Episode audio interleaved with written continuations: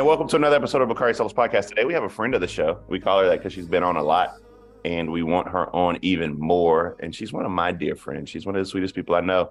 I, I don't know if everybody would say that about her, but I definitely do. None other than Errin Haines. How are you? I'm great. I'll be sure to cash app you for those kind yeah. words. Thank you, friend. Two or three bucks. We I'm about to go eat lunch when I get done with this, so that'll be very helpful. Um, you know, we start our show the same way by having our guests walk us through the arc of their career but you're a uh, you're a friend of the show, so we'll get right into it. I want to highlight the work you're doing at the 19th for listeners who may not be following the 19th, but will after this show. Can you talk about what stories are that you cover these days, and what distinguishes the 19th from other political news stories, say like The Messenger or Politico? Does Politico even exist anymore, or BuzzFeed? Politico does still exist per the newsletters that I get in my inbox. Uh, so, yeah, uh, the 19th, we are three years old, started in 2020, basically because uh, political journalism was too white and too male, and we thought we would try to do something about that. So, uh, you know, we have a really diverse newsroom uh, racially, uh, in terms of gender. Um, so many folks uh, got a shout out on the first day of Pride Month uh, from the LGBTQ community, also represented in our newsroom and also in our coverage. So, uh, you know, we really, uh, what we stand for is just um, politics that is for people who have previously been unseen and unheard for too long in our democracy. And um, so that is what the 19th is about. Obviously, we are named for the 19th Amendment, in case people didn't know that. yeah. Uh, but but with an asterisk in our logo for the Black women who were thrown under the bus when white women stepped over us on their way to getting their access to the franchise. So, um, what am I working on right now? Uh, I actually launched a new newsletter. So, thanks for having me on. Perfect timing. It's called The Amendment, and it is a new newsletter for the new electorate. Uh, it comes out every other Wednesday, and you can sign up for free on our website at 19thnews.org. Mm-hmm. You always doing something. I mean, always. times it like you just partied in Atlanta, but wow, wow, wow, yeah, and Philly. Get off, get off my social media. Is home is home Philly or Atlanta? Where's home? Uh, I mean, in my heart, um, home is always going to be Atlanta, but my adopted home and the home that has adopted me is Philadelphia for right now. I love both of those.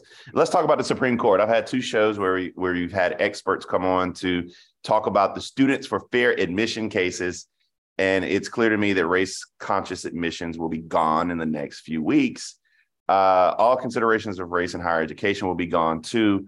I mean, it just seems like the court, uh, thanks Ruth Bader Ginsburg, is moving in a direction uh, that we don't want it to go. Um, I'm not seeing the kind of alarms go off, though, that we saw, for example, with Dobbs and Roe being overturned. But to me, this is just as big. Why aren't we hearing more and why aren't more people talking about the loss of affirmative action? Do we just not care? Uh, you know, I, I, do think, not unlike Dobbs, uh, it what it takes is for these things to actually come to pass before people start to pay attention or before people really start to understand why it matters or why they should care.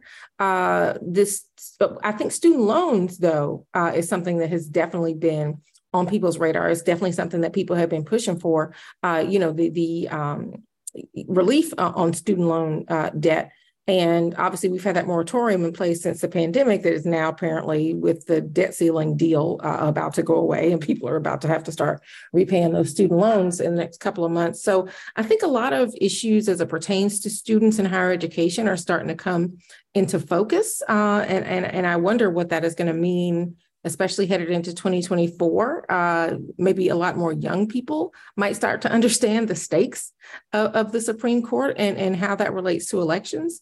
Uh, it'll be interesting to see if, if that is something that, that ends up happening. How do you think the administration responds to this? Because we haven't talked about codifying Roe.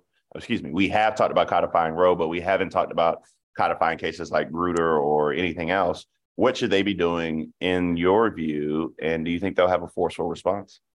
Yeah, I mean, I think uh, certainly, uh, I think it is on us as a media to be asking the administration uh, these questions. What, uh, for example, is a Department of Education prepared to do from an, from an enforcement uh, perspective uh, for whatever may already be on the books to make sure that that students have fair and equitable access to higher education, uh, especially as it pertains to the admissions process.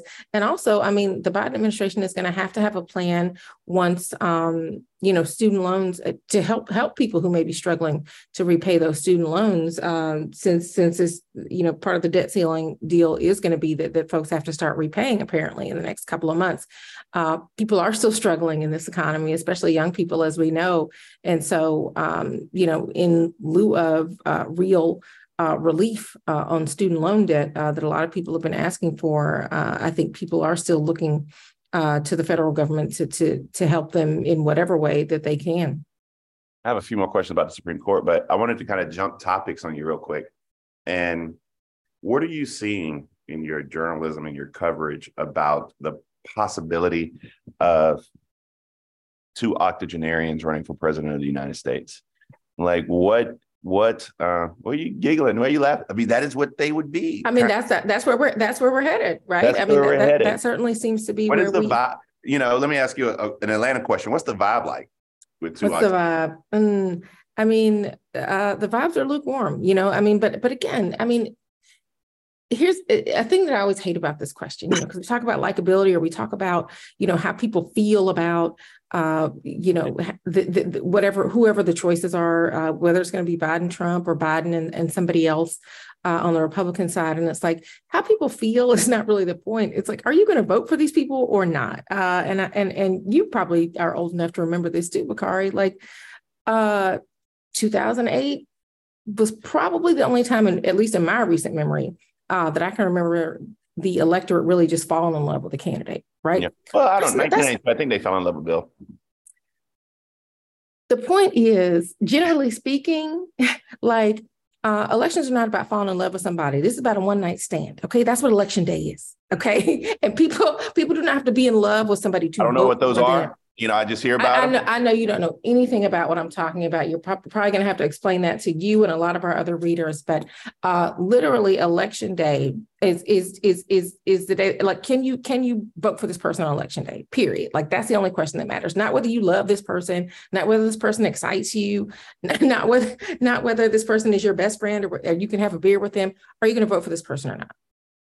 Yeah, I mean that's I mean, that's you sound like Joe Biden now because Joe says he doesn't have to be better than the Almighty. He just has to be better than the alternative, which. Well, I mean, but especially for us, like Black people usually don't have the luxury of voting for somebody that they love for anything, right? It's like Ever. who's going to do yeah, who's going to do me the least amount of harm, right? It's harm mitigation. That's harm, usually what elections are about for a lot of people of color. Voting for Black people folks. is harm mitigation. That is brilliant. That's brilliant. That's why you're here. But let's let's actually talk about some of the groups. Uh, when we talk about the Supreme Court, when we talk about this election, when we talk about uh, the elimination of, of of student loans or um, affirmative action, et cetera, and then we look at Joe Biden versus Donald Trump, a probable 2024 matchup. What are you seeing from groups like the CBC or the NAACP or um, our friend Color of Change? I, I don't think they probably deserve to be in the same sentence but are those groups actually stepping up to the plate? Uh, I think those groups like that are going to be crucial in terms of turnout because we're already having the conversation about, you know, uh, we're ready to blame Black folks once again, you know, depending on how the election turns out, uh, not crediting Black folks depending on how the election turns out. But but if enough Black folks don't turn out, you know, is it going to be their fault uh, if Democrats lose in 2024? So, um, these are the kinds of groups that are certainly crucial to um, making sure that people show up uh, at the polls uh, next year. Um, but also, you know, I think they uh, are trying to keep a lot of issues that are important to Black people on the radar. Uh, I mean, we've already seen things like police reform falling off the off the agenda uh, student loan Tim debt. Scott's running for president, so sure, sure. Uh, will he be asked about um, what happened with police reform and why he was, you know, why he didn't do more to get that across the finish line? Don't know. Somebody should ask. Maybe the nineteenth will ask him. Um, but you know, I mean, yeah, I, I, I, keeping keeping a lot of the issues on on the agenda that that are priorities of of um, Black Americans, I think uh, is also the job of of a lot of those groups, and I think that you will you will see that uh, as as we really are entering the 2024 election in earnest. Let's talk about Clarence Thomas because he just be getting flued out everywhere. Mm. Uh, Yes. Just, I, I, just I I feel in my spirit that if Ketanji Brown Jackson had George Soros flying her mm-hmm. all over the country, they would burn the Supreme Court down. And I also feel that one of the cruelest tricks America's ever pulled on Black folk has been swapping out Thurgood Marshall for Clarence Thomas. Yeah. What are you seeing in your research, in your journalism about the reaction or lack thereof? Will people ever see ethics reform in the Supreme Court? How will Clarence Thomas be remembered? He's, you know, he's actually pissed. And somebody, one of his friends told me this. Clarence Thomas is literally pissed off because he's not in uh, the the Blacksonian. He is not in the Negro Museum in Washington D.C. But talk about how he'll be remembered, the legacy of Clarence Thomas, and why no, why more people don't seem to be upset by what looks like unethical behavior. You know, that's interesting because I mean, there is a case to be made for Clarence Thomas as a historical Black figure. Uh, black hero, Black American hero, probably not necessarily with the majority of Black America. I'm not sure how you could okay go ahead. But, I, but is he is he a historic figure as a as a black american? I think he i think he is. I think he's an historic figure. Mm-hmm. i wouldn't i wouldn't extrapolate that as a black american. Historic figure period, period. okay okay. Uh so. You could put him in a museum. I think in a museum sure. So i think that um you know clarence thomas is somebody I mean, black people have known who he is and what this is for, you know, forever. so, um, you know, I think maybe that is why you kind of don't see uh, more black folks, at least, or at least the, the folks I'm talking to, being surprised um, by by what he's doing. Not that they are not um, outraged by, uh, you know, by the, the reports of of uh, you know this the, this Harlan Crow relationship and all that that has has wrought, uh, or even Ginni Thomas, his wife's um, actions uh, around the you know 2020 election and, and yeah, correct. Um, you know, but but I think uh, yeah, I mean these are these are uh, this is a couple that's been operating in plain sight for a long time uh, in this country. Uh, that said, you know we are this this is once again bringing up this question of of what are we you know they don't police themselves and and they you know the the rules at least certainly don't seem to apply to Clarence Thomas and so what do you do under those circumstances and and does that mean that it's time for a conversation about ethics reform um, and I think that's a valid question. Hmm. Shifting gears a little bit, 2024 is going to be one in Detroit, Atlanta, Philadelphia. I was going to say Houston, but Texas is going to be Texas, regardless. Uh, uh, Minneapolis, uh, Columbus, Cleveland, um, major cities where Black folk, particularly Black men, reside, re- reside. What's the coverage been like, and why do we continue to see from journalists, not the 19th, but which is why I'm glad you're here, Thanks. but but journalists do these random weird diner town halls in the middle of Iowa with white folk as working class. I'm using air quotes people, Americans, instead of having a roundtable of black men who are in Detroit, Michigan, who might actually like Donald Trump or like Joe Biden. Um, well, why don't we see that as a focus going into 2024 when we know that's what matters? Because our default setting in this country, and especially in political journalism, for a voter remains a white man. that is what we think about when we think about voters. We do not think about women, LGBTQ folks, people of color as people who can also care about the economy, who can also care about healthcare, who can also care about education, the Supreme Court, who can also be faith voters, who can be blue collar uh, workers or you know people from the heartland or from the south even right? Uh, people who uh, live in rural communities right? Like the default setting for all of that tends to be white and male and that is how you end up at the diner over and over again. I wish we could put a moratorium on the diner uh, not to say that we don't need to hear from those voters but they are not the only people that are participating in this democracy and it's really time that we act like it. I mean the 19th exists primarily because you know or certainly i worked there because i was tired of women for example, being talked about as a special interest group when we're half the population and half the electorate. like I could do a story with all women voters um, as a story about voters, and it would be fine.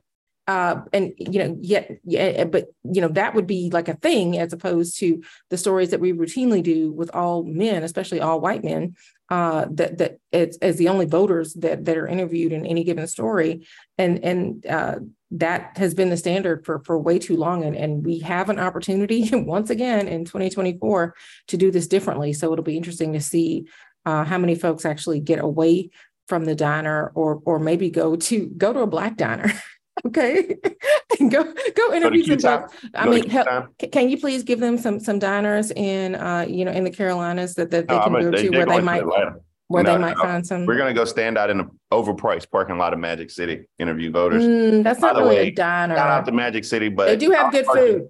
They, they do have good food. 60 80 dollars to park. I mean, it is it's too much. Mm. I'm, gonna, I'm, gonna, have to talk to Mr. Magic because are they Ubering? Are they Ubering to Uber Black to Magic City now? Oh yeah, that's what that's how I get. I mean, that's how I heard people get there. Mm, that's how you heard that they get there. You have that, not yeah. personally. Mm, no, no, no. Your no, Uber no. receipts. It's a it's a uh, African American Performing Arts Center that listen, I Listen, maybe that maybe that maybe that can be a precinct in 2024. Don't know. Would we you some? you are now. There you go. It should be a precinct actually. People Let's talk about my girl Kamala Harris. How is she doing? in your opinion? Um, you saw Kamala in Africa. Talk about yeah. that. Talk about your trip. And what's the plan for her in 2024? Yeah, I mean, so look, I think uh, more and more it seems that uh, the vice president is finding her voice uh, in in her historic role. Uh, as you mentioned, I did get to go with her on this historic trip to the continent. Uh, was there uh, on the ground with her in Ghana, Tanzania, and Zambia, and mm. really just got to see her for the first time as um, a leader on the world stage, which was really different. I mean, you know, I think for a lot of Americans, they think about the vice president as somebody who, you know, isn't really that important, doesn't really do anything. They don't really know what the vice president does, and they don't really see the vice president on a regular basis. Over there, totally different story, right? I mean, this is somebody who is the second most powerful person in the country, arguably the world, um, you know, coming to their country uh, as a representative of the most powerful country in the world. Like that means a lot to them. Uh, um, press corps was dwarfed by the African media that was on the ground in every every country that we went to, and then there were also just the people that were lining the streets on every one of the motorcade routes that we went on, just hoping for a glimpse of her or a glimpse of the car that she was in. Like it was that important to them uh, that she was there, uh, but but also just the agenda. Uh, that she was setting when she was there was really interesting, wanting to show people not I guess, kind of the usual um, stereotypical narratives around Africa the corruption, the poverty, the disease, the whatever um, that we're told about what the continent is, but really um, the beauty of Africa, the, the inspiration uh, that is happening on the ground there, the creativity, the entrepreneurship that is happening, uh, how many young people there are and that there are going to be uh, on the continent, how many people eventually are going to be living on the continent, and why we should care. Uh, globally and and really um, seek out opportunities for partnership instead of the you know kind of traditional uh, extractive relationship frankly that, that too many uh, western nations have had uh, with, with the continent. I love extractive that. I, I, love that. So yeah it, i mean just a really interesting trip uh, domestically i would say. I mean she continues to be a leading voice around reproductive rights. I think that's something that's probably going to continue going into 2024 um, biden uh, president biden has has certainly uh, seemed to embrace her as his full partner and, you know, is uh, full throated, uh, you know, kind of endorsement of her, uh, you know, to stay on the ticket. I don't even know why that was a conversation, but whatever. Uh, and, and uh, yeah, I mean, she, she, she continues to speak out around um, whether it's reproductive rights, gun violence, um, you know, um, gender equity, all these issues. Uh, I think she she has been uh, looking at, or increasingly finding opportunities to to weigh in on these things and and tying the erosion of rights to our democracy and our participation in democracy. I think is a really important and effective message that she um, that she's been effective at carrying last question for you before I let you skedaddle out of here. And this is a question I believe that you're a fan. Uh Succession. Oh yeah. Yeah. Oh, yeah. I thought. Um, what's your take on how it ended And why? Tell me who your favorite characters are, and tell me why they're Tom and Jerry.